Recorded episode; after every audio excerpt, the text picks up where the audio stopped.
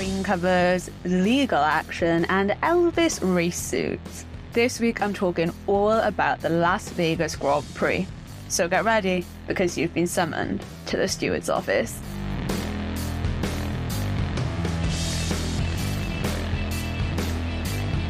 Hello, everyone, and welcome back to the Steward's Office. I'm Syra, and yep, this week we are covering the inaugural Las Vegas Grand Prix. Inaugural for this circuit, but not for Las Vegas itself because F1 has visited Vegas before. It is 9 a.m. on a Sunday. I woke up at 5 to start watching pre race coverage. I've had breakfast, we finished the race, and I've just sat down to record. But I am so, so tired because I'm running on about four and a half hours of sleep right now. But I feel like there is a lot to cover about Vegas.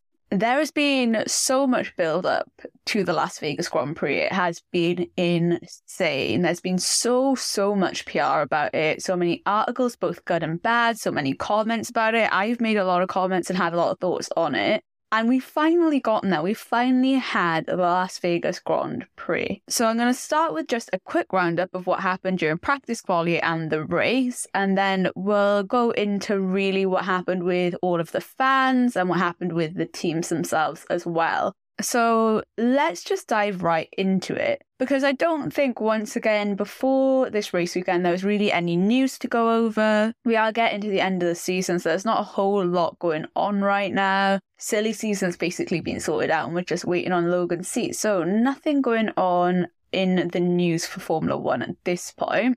I did end up catching up on the opening ceremony for the Vegas GP on YouTube can't say it was super exciting or super wow. I did think we were going to hear more from the drivers, and we didn't hear from them at all, which I thought was a little bit strange for an opening ceremony. From what they showed on YouTube, and obviously I don't know if that was the full feed, we didn't hear from Stefano Domenicali either, who's the CEO of F1. Didn't hear from the FIA, didn't really hear from anyone. It was a lot of music, which I get they wanted it to be a sort of concert, but surprised that we didn't really hear from anyone going into practice though, now normally when I talk about practice on this podcast, there's not a whole load to say because practice is usually quite quiet. Teams are just trying to get through all of the runs that they want to do and get through the data, and that's it really. But free practice one on Friday morning, which I did not wake up for, I caught up on it later. I'm really thankful I did not wake up for it, I can't lie, because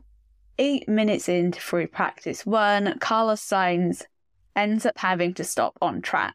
And initially, when we just saw his onboard and we saw him stopping, it sounded like he had either run over something or something may have broken on his car. We later found out it was actually concrete that had come off of a drain cover and punctured his car. Punctured the floor of his car, that is. His dashboard on his steering wheel lit up, saying to turn the car off, turn the engine off.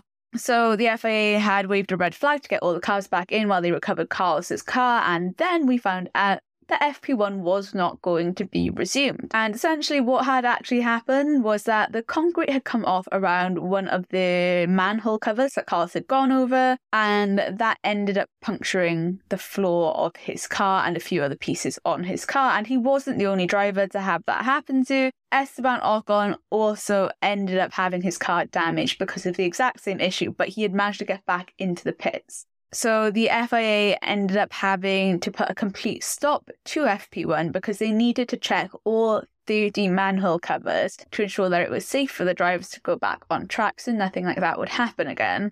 That was 30 manhole covers that they were checking, and they ended up filling them with quick drying concrete. So you just got rid of the drain cover altogether and just put concrete over it so it wouldn't cause an issue. So there was nothing that could actually lift up from the ground. That was not going to matter for Carlos Sainz or Esteban Ocon, though, who did have quite bad damage to their cars. Both of them needed to get their survival cells replaced, and for Carlos, he also needed a new ICE, a new energy store, and a new control electronics. And I think it was the control electronics for Carlos that meant he was also going to be having a 10 place grid penalty. You could tell that Frederic Vasseur was not happy with this. They played the entirety of the team principal's press conference while we were waiting for FP2, which was delayed by two hours. And he was not a happy man, which is understandable. It had wrecked everyone's free practice. Carlos, which I think the main thing is here, Carlos could have gotten really badly injured. Thankfully, he wasn't. He did say he had a bit of back pain. I think he mentioned he also lost a little bit of feeling in his legs for a short time. And there was also extensive damage to the Ferrari. So you can completely understand why Fred was not happy with that. And like I said, we will go into some of the drama that really surrounded that in a little bit. I'm just doing a quick whistle stop tour of everything that really happened over the weekend before we go and dissect it. Going into free practice two, thankfully, both Carlos and Esteban were able to go out and take part in FP2. They did need to get their chassis changed, and obviously, with Carlos, there were a few of the bits that needed to get replaced for him. But we had a major delay to the start time that I think helped both of the mechanics in both teams really get everything sorted out on those cars. But a really phenomenal effort from the Ferrari mechanics and the Alpine mechanics. But yeah, free practice was meant to start 8 a.m. UK time, and because the FIA were checking all of the manhole covers, filling them all with quick drying concrete, we didn't start until half past 10. However, we did have the fans being sent home before FP2 even started. So, for fans that only had a ticket on a Friday, they got to watch 10 minutes of FP1, and that was it. That was literally all they got to see. More on that later, but FP2 in general, I mean, thankfully was quieter we did have a couple of people going off the track during their early runs, which isn't surprising. It's a new track, low grip, low temperature. That was to be expected, but nothing major. Nobody getting into any sort of scuffles with the walls or with other drivers, really. So everyone seemed to be okay, although Lando did have a limp home mode on his car and then was told to box to get that sorted out. Not the best start for him though, because he was in the garage for a little bit while that got sorted. Oscar Piastri also was in the garage for a little while during that FP2 session. So there were obviously some issues that McLaren were facing that they needed to get sorted out. And yeah, not having that running in FP1 meant that they couldn't pick up on those issues then, and they could only pick up on them in FP2. Going into Friday then for FP3, was actually a fairly quiet session. The drivers had gotten used to all of the track at that point, but we did end FP3 with Alex Albon hitting a wall and his tyre coming off. He ended up stopping on track, so he couldn't make it to the pit lane. So it did end up meaning that we had a red flag at the end of the session. I mean, right at the end. FP3 had managed to run normally up until that point. I think the only thing that the drivers didn't get were the practice starts on the grid, but Lance Stroll did end up getting a five place grid penalty at the end of FP3 for overtaking Carlos Sainz under double waved yellow flags. And now for a quick whistle stop tour of what went on in Quali. So Q1, the main thing that I think was the biggest surprise for me was the fact that we saw both McLarens getting knocked out. I really was not expecting that. I know sometimes drivers can just have a bit of an off day and they might get knocked out, but to see both of the McLarens out a little bit concerning. I don't know whether tyre prep was an issue. I know Lando in one of his interviews was saying maybe putting on a new set of softs would have helped, but who knows? But that was quite surprising given the pace that they've had recently. I know Lando was also saying that, yeah, they weren't expecting this to be their strongest circuit, but I don't think he was expecting them to get knocked out in Q1. Q2, biggest surprises there were Lewis and Checo being knocked out. Lewis ended up saying that he just wasn't able to get a quicker lap time in. He had made tweaks to the car overnight, was hoping that it'd be more suited for the race, but obviously it had taken some of his quali pace away. And for Sergio Perez, I mean, this wasn't his fault. I know he has had some very bad qualifying sessions this year. This was not one of them. The team just didn't stick him out again to put in a quicker lap time. And I'm not entirely sure why. I think they were hoping to save a set of tyres. But yeah, I was really surprised because he wasn't in a safe zone. He was one below Lewis Hamilton, who obviously got knocked out anyway, but he was nowhere near safe. And the Vegas track was just getting quicker and quicker the more that the cars were out there. So the fact that he had set his lap time early on, it wasn't going to be good enough because people were going to be able to get the quicker lap times in. So I definitely think Red Bull were more to blame for that one than it was Sergio Perez because he couldn't really do anything in the garage. Q3, we only had two teams have both of their drivers into Q3, and they were Ferrari, which wasn't a surprise. They were doing very well on track, And the other team were Williams. And this was amazing for me. I have been rooting for Williams so much this year. And for them to have the quality that they did was just phenomenal. Logan Sargent ended up qualifying in sixth after Carlos's penalty. Alex Albon qualified in P5 after the penalty. I think the thing is with Alex Albon, we know that he is capable of these performances, but with Logan, this year has been a struggle for him. So seeing him being able to get into Q3, qualify so well, not far off his teammate at all, was really, really exciting to see. Charles Leclerc, however, did end up taking pole position. Ferrari did say they were going to be very strong at Vegas. They thought this was a track that was very suited for them. Max Verstappen was in P2, and after penalties were applied, George Russell took P3 looking at the race then on Sunday or Saturday night for those in Vegas, turn one, lap one, we just had multiple cars going off. The tyres were cold. There was no real grip. I think they were all just hoping for the best and getting through that corner. But Fernando Alonso had a little bit of a spin and got some damage. Sergio Perez had his front wing damaged. Valtteri Bottas had spun but managed to carry on going. And even though we had all of those spins, we didn't actually have any DNFs. Nobody went into any wars, and nobody really went into anyone else to cause a substantial amount of damage that they couldn't carry on running. But we did get a couple of early pit stops because of that, though. So Fernando Alonso, Sergio Perez, Carlos Sainz. I think Valtteri Bottas went in early as well. And there might have been one or two others, but no DNFs. We also had Max and Charles being investigated. Well, Max being investigated for coming off track, gaining an advantage, and then not giving the place back to Charles Leclerc. And he later got given a five second time penalty because of that. But because of the debris that was on track after all those spins, we did have a virtual safety car come out while all the track stewards just picked up the debris that was on the floor. By the time the VSC ended, and it wasn't long, I think it was lap three, Lando Norris, when we got back to racing, ended up crashing quite badly, scraped into the wall, went into a barrier further on, and had to DNF from the race. And that caused our first safety car of the race to come out while they got Lando out of the car and to the medical centre and then got the car off the track and made sure all the debris was swept up. That didn't feel like it lasted ages either, though. And then by the time we got back to racing, we had Ferrari telling Carlos he needed to cool down the car or the car was at risk of needing to be stopped. Lewis and Oscar ended up having a racing incident, had banged wheels together. Oscar went into pit pretty much straight away. Lewis thought he was okay, but ended up having a puncture. But by that point, he was past the pit entry line and had to go on a slow lap around the track with a puncture before he was able to pit again. So that wasn't great for either of their races because they had started further back, they'd started at a place and had both made very good gains. And obviously, that contact had dropped them down more than what they were hoping to. And I think what made it worse is that both of those drivers were also on hard tyres, and this happened quite early on in the race. I think it was before we got to lap 20. So those tyres should have been able to stay on for a very long time, and they had to be pulled in for early pit stops because of that issue. Now, around lap 25, George and Max ended up having contact with Max's front wing end plate coming off. Safety car came out on lap 26 to clear up that debris again, and George Russell got given a five second time penalty for causing a collision.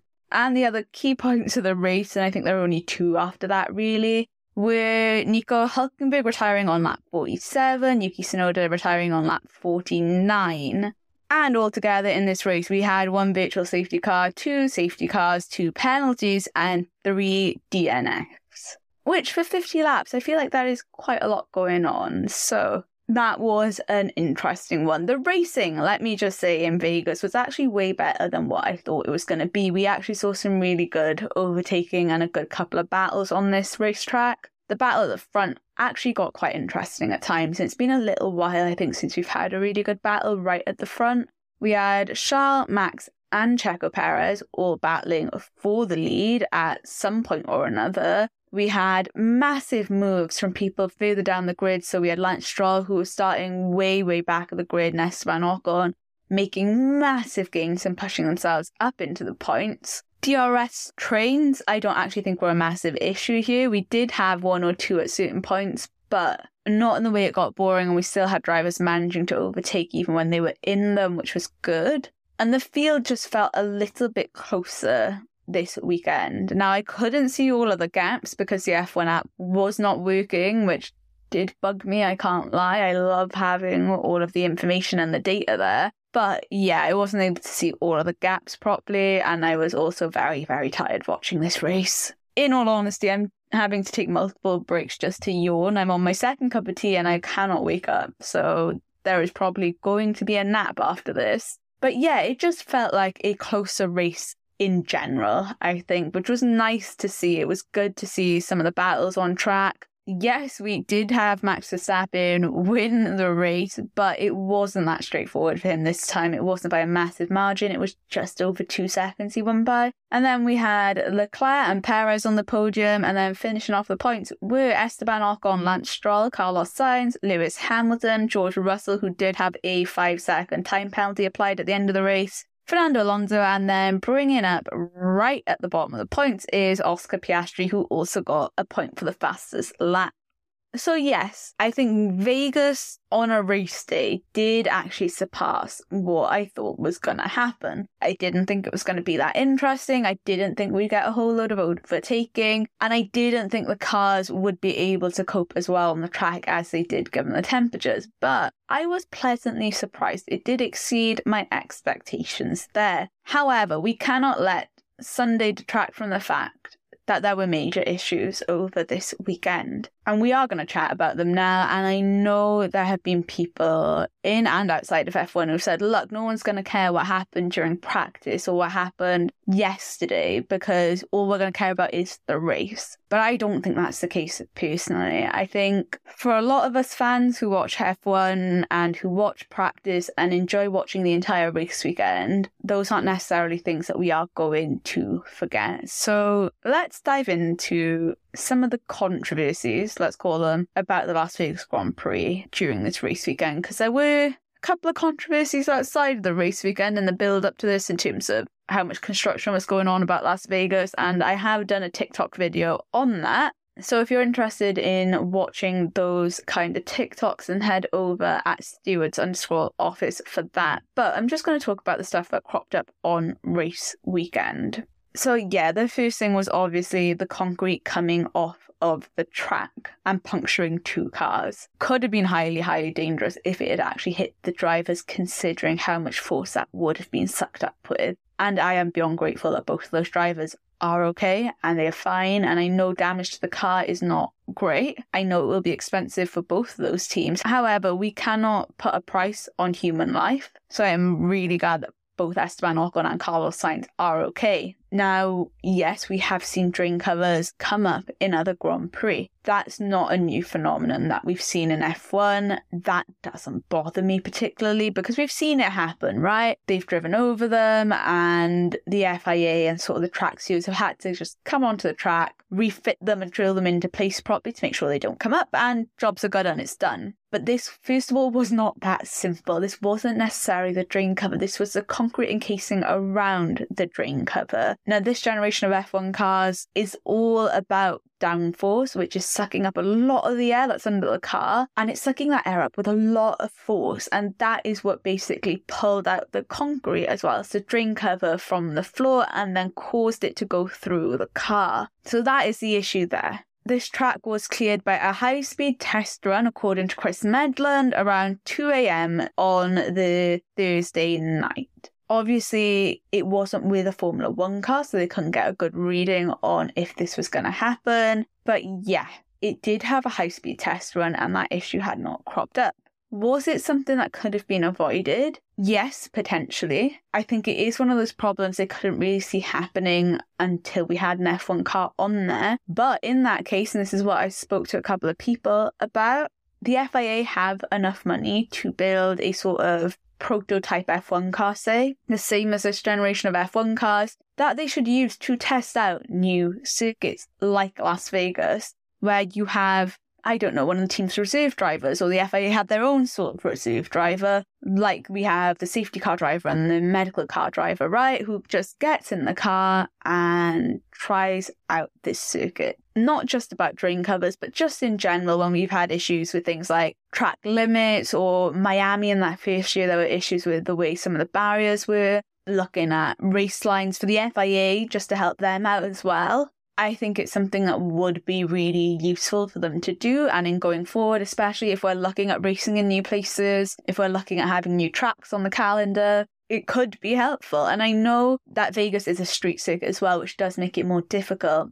But the sign off for this track did not happen until way later than it should have been. I think it was the same morning of the practice sessions that it got signed off on. So I think the first thing is that we need to try and get them signed off earlier. And then the second thing is to put that time aside in whatever contract you have with a circuit to be like, look, we are going to use this circuit for half an hour on this day with a prototype F1 car just so we can race over it and make sure that it's safe and ready for the drivers. And that's it, because I think it would have avoided a lot of the issues and there wouldn't have been so much media attention and scrutiny around it because the FIA could have done this very quietly. You've not got the eyes of the world watching you and all these cameras and all the media and your sponsors looking at you wondering what the heck is going on. You've not got your drivers wondering what the heck is going on, and fans who have paid to watch Formula One wondering why the heck is the session not being resumed.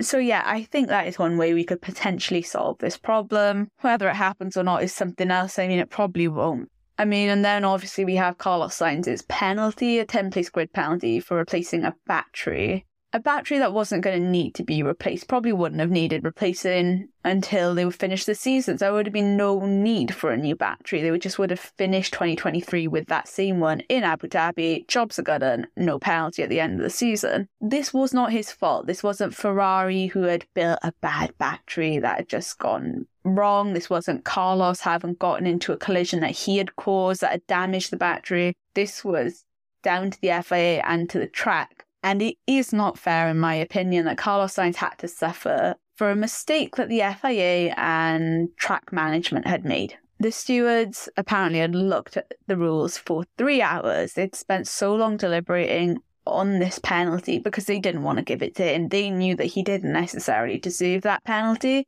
but they couldn't find anything in the rules not to give him that 10 place grid penalty. And the thing is with the stewards that they don't actually have the power to change any of the rules. That's not up to them. All they are able to do and all that's within their power is to look at the rules and apply them. And that is why they spent so long going through the rule book to see if there was something they could do for Carlos, but they just weren't able to. And I wish there was something, some sort of special dispensation that would have allowed Carlos not to take that grid penalty because it really was not his fault. And as expected, yeah, like I mentioned earlier, Frederic Vasseur was not a happy man. I don't think any team principal would be in that position. Between him and Carlos, I don't think they really wanted to discuss a whole load with the media beyond their media obligations, which I don't blame them for. But yeah, it was a tough one, and I don't agree with that penalty he got given. But it obviously does not end there with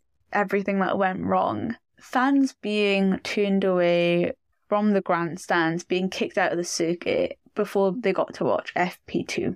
And I have this thing with free practice sessions because I know some people don't like them. I know some people find them boring, but I think they give a more accessible price point for a lot of people who want to watch Formula One but can't necessarily afford a three or four day weekend ticket can't afford race day tickets, can't afford quali tickets. But that Friday session, where it's two practices, the price is normally cheaper because there's no actual racing action to go on. And for a lot of people, it's a more accessible price point, and it still might not be great, but it is still cheaper than the other tickets. And it gives them a chance just to be able to see the cars on track and to be able to cheer on their favourite team or driver. So there will be people in that crowd who didn't have a three, four day race ticket, only had that one Friday because it was cheap for them to do, and got to see 10 minutes of the cars on track.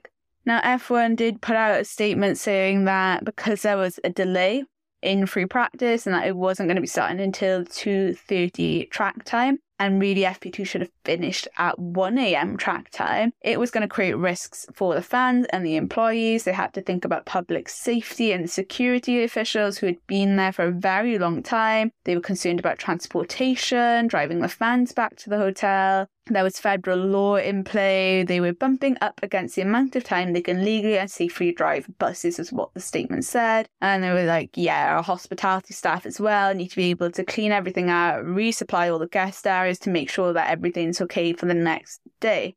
And then they said, We have all been to events like concerts, games, and even other F1 races that have been cancelled because of factors like weather or technical issues. It happens, and we hope people will understand.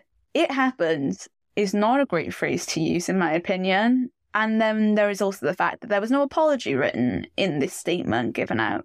They never said that they apologized to the fans that they weren't able to watch the on track action. And that's literally all they had to say, you know, we're sorry that due to circumstances outside of our control, FP2 was delayed and therefore you had to be turned away. However, we had to deal with federal law and the health and safety of our fans and our workers here, and we have a responsibility to you all to keep you all safe. I think that would have gone down a lot better with a lot of people, a lot of fans, and a lot of people who are involved in Formula One who are also unhappy that the fans didn't get an apology. This did not cut it for a lot of people, and I think yeah, just being able to turn around and say sorry would have gone a very long way. It wouldn't have made up for missing two hours of on track action that they should have been given on Friday. But had I been a fan in Vegas and I had only had tickets to Friday, then yeah, at least a sorry would have felt like a start, right? And they didn't get that. And in a way, to add insult to injury, the Las Vegas GP had offered all of those Friday pass holders or Thursday in Las Vegas time a $200 voucher, not a refund on their money, a $200 voucher to spend at the Las Vegas Grand Prix shop to say thank you for your support. So they're not getting their money back. They're not even getting part of their money back. They get to go and buy merchandise for a GP that they watched 10 minutes of. And they didn't even get to watch the GP. They watched 10 minutes of a practice session and they can go and buy merchandise for that once again, if I was someone that was a single day pass holder at the Las Vegas GP and I got to watch 10 minutes of a practice session, I would much, much prefer them to give me the $200 in cash than in a voucher for the F1 store because I probably would not have spent it. So I think it was a bit of a kick in the teeth for them. And I know there were commentators like Danica Patrick saying, yeah, but people come to Vegas for Vegas. Maybe it'll entice them to buy a three day ticket instead of just the one day next year. But I think there are people who come to Vegas, especially this weekend, to watch Formula One. There are people who might not be into casinos, might not be into nightlife, but they really wanted to watch Formula One out there. They really wanted to watch those practice sessions because it was the only ticket they could get. So when you might have flown out or travelled in or driven in for this and you've seen nothing, you might not really care about everything else going on in Vegas. And for some people, three day tickets are way too expensive. It's not affordable. It's not going to entice them to want to go. If anything, I think this might turn those fans away from wanting to come again because they've had a bad experience there. I can't see them, or I can't see many of them turning around and saying, yeah, because I missed FP1, but the rest of the race went on, I'll buy a three day ticket next time. I don't know how many people will have that line of thinking. I think I am just gutted for those fans more than anything, and it does make you just feel a little disappointed. Not just a little, a lot disappointed Formula One tickets are expensive in general. Las Vegas, especially, had very, very expensive tickets. Cheapest grandstand tickets, I think, were 1,500. And I think then the cheapest general admission, which are normally like the stand in sort of tickets, were $500. That's not a small amount of money. And given the state the world is in anyway, there's a cost of living crisis in the UK and just around the world, you know, financially people are not doing well. It is a lot of money to spend so yeah, I can't imagine what it must have felt like for those fans to have sat there, only got 10 minutes of free practice run, which you think, okay, you know what, things do happen, you know, accidents happen on track, Carlos couldn't help what happened to him. Fair enough. But then you're sitting and waiting, you think, okay, FP2 is going to happen though, so at least see some on track action. And I had called it when we saw that red flag and the fact that the session wasn't going to be resumed, that we probably would have an extended FP2 session to make up for that time loss. So you at least get a 90 minute session in FP2 to watch, and you get told that you can't watch any of it and you have to leave. 100% understand that it was for safety and there were certain rules and laws that F1 had to abide by. But I think the voucher and the way it was handled probably wasn't in the best way. But that wasn't the end of it because we then found out that there was a lawsuit, a class action lawsuit that was being filed against the Vegas GP in relation to the fans that had been turned away before FP2 had started and been told to leave the circuit. The lawsuit alleges breach of contract, negligence, and deceptive trade practices. I think the statement said, We will vindicate the rights of the fans that travelled great distances and paid small fortunes to attend but were deprived of the experience we will keep up to date with that. I'm not sure what's going to come of it, to be completely honest with you. There are a lot of terms and conditions that are attached to most tickets that you buy for when you go to an event. I feel like this is something that Formula One probably have covered. So we will wait and see what happens there and what happens with that court case or that lawsuit. I mean, I think for the fans who are doing this lawsuit, they probably want a refund on their tickets, which is completely understandable. But whether or not that happens because of the terms and conditions of their tickets, who knows? We will wait and see though. I can't believe all that happened before we even got into qualifying though. But yeah, a lawsuit against the Las Vegas GP was just not on my bingo card. To be fair, concrete and drain covers coming off of the track were also not on my bingo card, and here we are. I guess there's always a first for everything, though. Not so much the lawsuit, but the concrete, I feel like, is more of a first in F1. Right, we've covered all of that, though. Let's have a look at how each of the teams did this weekend. We will start off, of course, with Red Bull Racing. Max was very, very vocal this weekend that he did not like the Las Vegas Grand Prix. He was walking into this and not impressed. He said it was 99% show, 1% racing. He was not happy. But I think that's fair enough. I think Max has been a driver that's been very vocal about not liking the showier aspects of F1. He much prefers just to get in the car and drive than to have to do all of the media and PR and everything, especially with the amount that came with Las Vegas. So it wasn't a surprise. I don't think he's been fully on board with Las Vegas for a little while. So I'm not surprised to hear him say all of that. But the cherry on top of the cake for me after hearing all of his comments about hating how showy it was, not liking the fact it wasn't about the racing properly, was Red Bull releasing their race day race suits and then being like Elvis costumes. I don't know how Red Bull managed to get Max into that race suit. I don't know what they had to offer him. I would love to know the conversations that were had when he saw that race suit. But yeah, they were interesting, I would say. I mean, the livery for this race, because they had a fan designed livery, really beautiful. The race suits I was not so much on board with. Sergio Perez's one because his was red, Max's was white. But Sergio's one looked like he was a part of Ferrari with the red that it was because it was completely red. So that was a very interesting choice.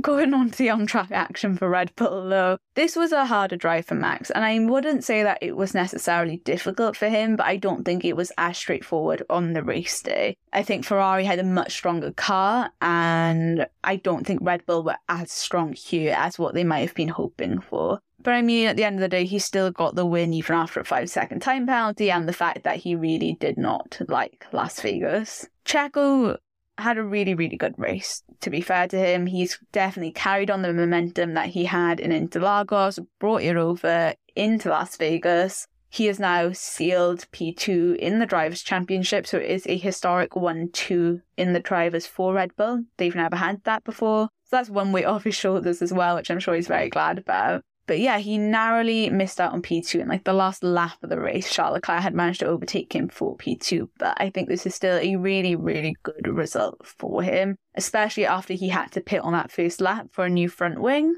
Mercedes, I gotta be honest with you, I was expecting horror like Interlagos levels of horror from Mercedes. I thought it's a lot of straights on this track, and Mercedes' straight line speed has not been great. They were very, very draggy out in Brazil, but they seem to have figured out where they went wrong out in Interlagos. And their straight line speed was way better than what I was expecting it to be. I thought they were just going to get eaten up on the straights, that people would just be passing them with no issue. Even with DRS, Mercedes wouldn't be able to overtake, but that wasn't the case, so pleasantly surprising. Lewis, obviously, yeah, didn't get into Q3, so he started in P10 because of Sainz's penalty. Had the contact with Oscar early on, pitted, was in P19 and made his way up to P7 after George's penalty was applied. So he actually had, I think it was a pretty decent race. The race pace in the car seemed a lot better than what his quali pace was. But I think for Mercedes, it's trying to find a balance that Lewis likes in his quali and his race day car because they change things and they alter things a little bit and they seem to lose the pace on quali and then have it during the race. So that is something that I'm hoping the 2024 car does sort out. That there's a bigger working window for them. It's a better all round car, but we will have to wait and see on that one.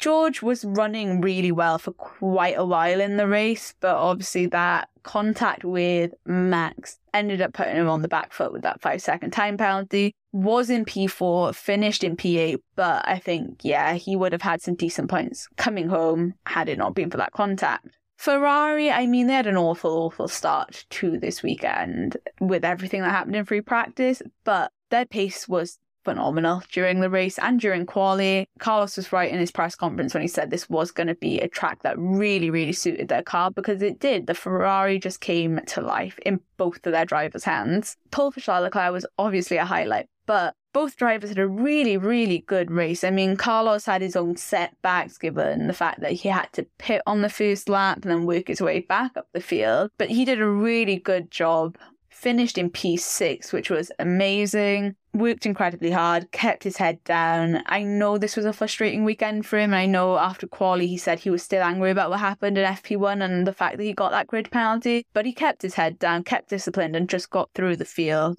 Drove a really good race. And for Charles Leclerc, I mean, really, really good race from him wasn't able to hold off Max Verstappen in the end, but did manage to get past Sergio Perez right at the last minute. I know he wanted the win, but I think P2 is still a really good result for him and for Ferrari. I think the thing is with Ferrari overall, I just wish they had a better race day car because both of their drivers are very, very strong. They're very good drivers, but they can't showcase all the talent they have because their race day car just doesn't do what they want it to do exactly. And I know it was better here, but I think there are just certain things that they could tweak and that they probably will going forward, hopefully, for 2024 to make it a better race car. Regardless, though, I mean, they've managed to get a net 16 points against Mercedes for the Constructors' Championship. It is very close between those two teams now. Looking at the Constructors' standings, they are only four points off of Mercedes for P2 in the championship. So Abu Dhabi is definitely going to be really, really interesting to see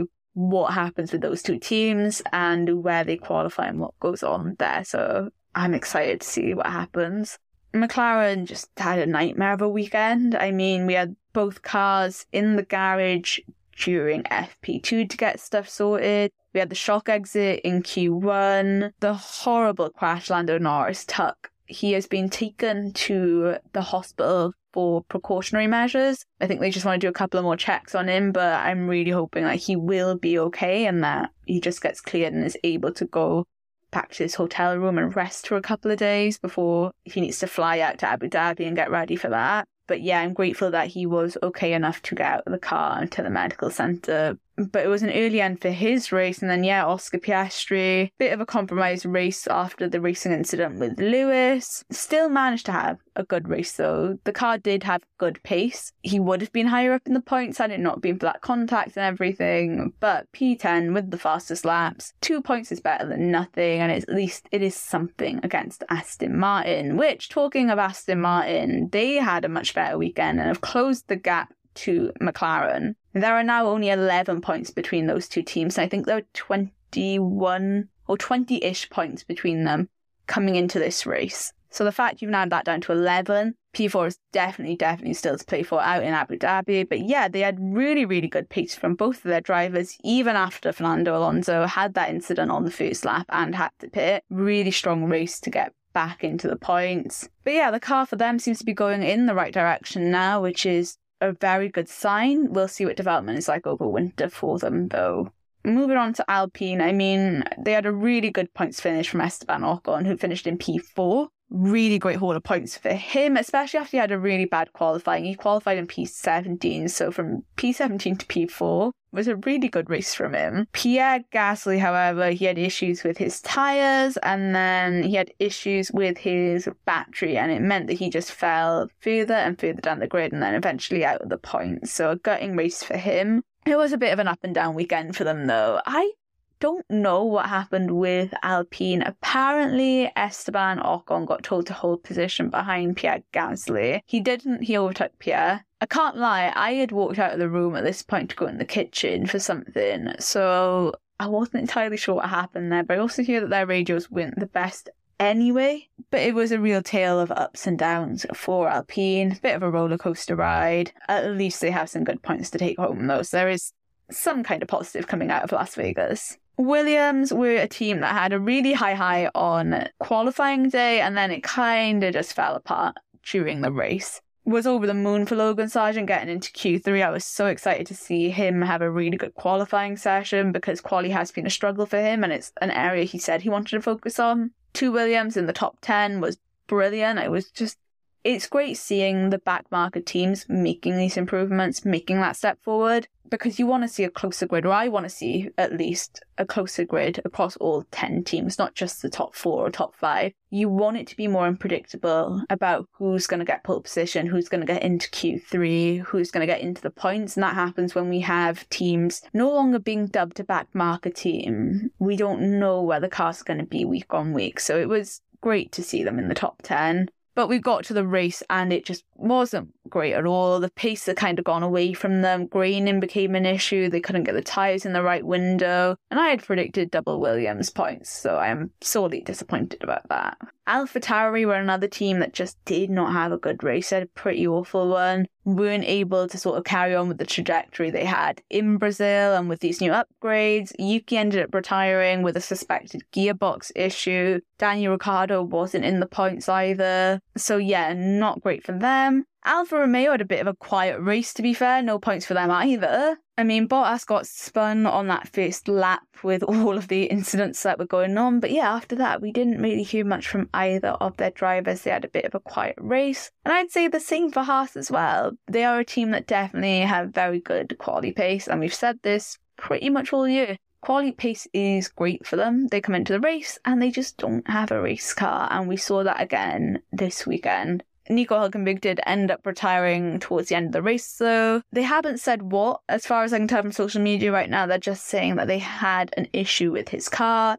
So, yeah, another quiet race for Haas. Your driver of the day was Charles Leclerc. I think I have to agree with you on that one, guys. I think there were a good couple of drivers that had a good race, had made up mass amount of places. We had really good action on track this race, but at the same time, I feel like we didn't always get to see some of the journeys these drivers went on during the race. Esteban Ocon from P17 to P4, Lance Stroll getting all the way up into P5. I mean, these weren't necessarily things that we saw a lot of. I think some of those places were made up in pit stops and safety cars and everything, but yeah, I think I was looking at the leaderboard and the timing screen at the end and was sort of like, when the heck did this person get all the way up into the points? And maybe it was because I was very, very tired. Regardless, so we saw a lot of Charles Leclerc, a lot of his battling.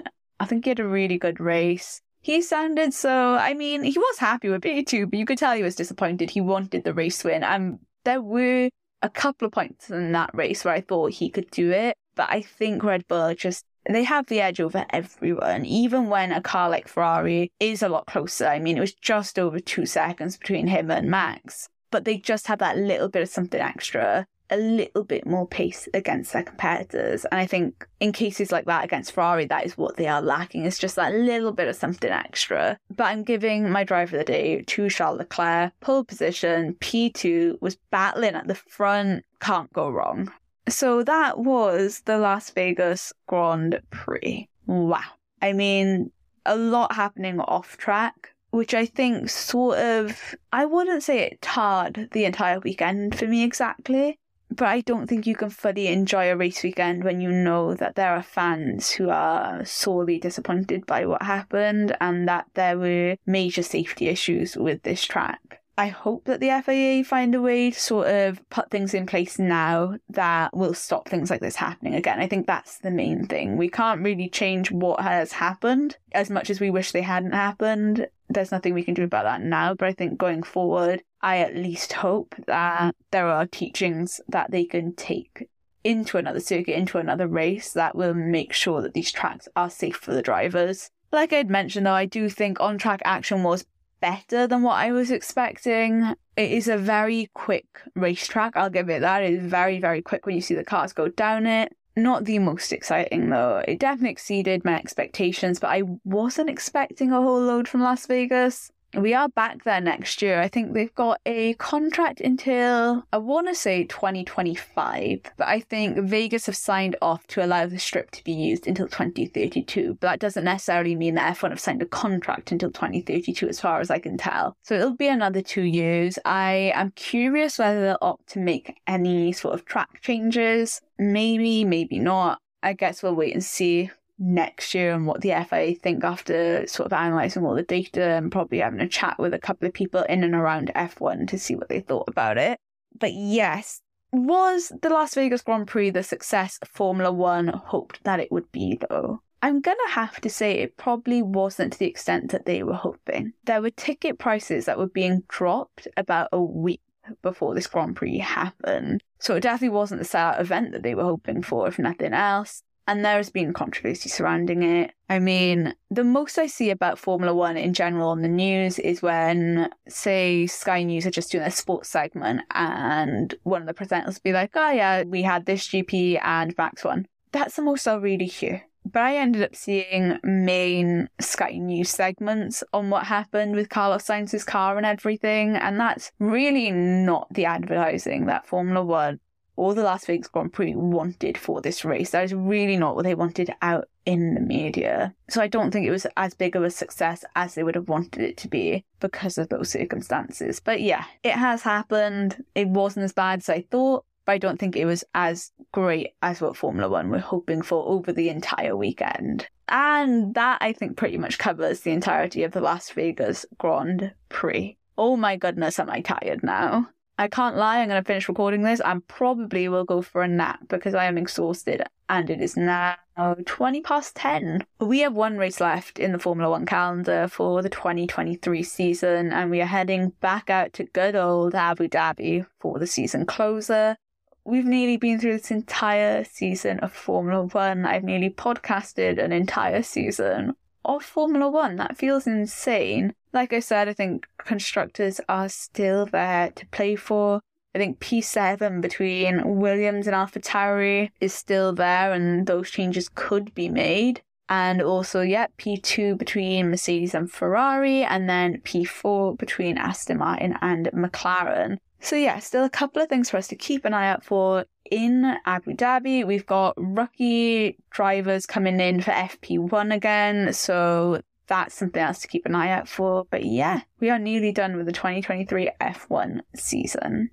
Thank you guys so, so much for listening and diolch fawr. Make sure you follow me on Instagram and TikTok at stewards underscore office where I post a whole host of Formula One content.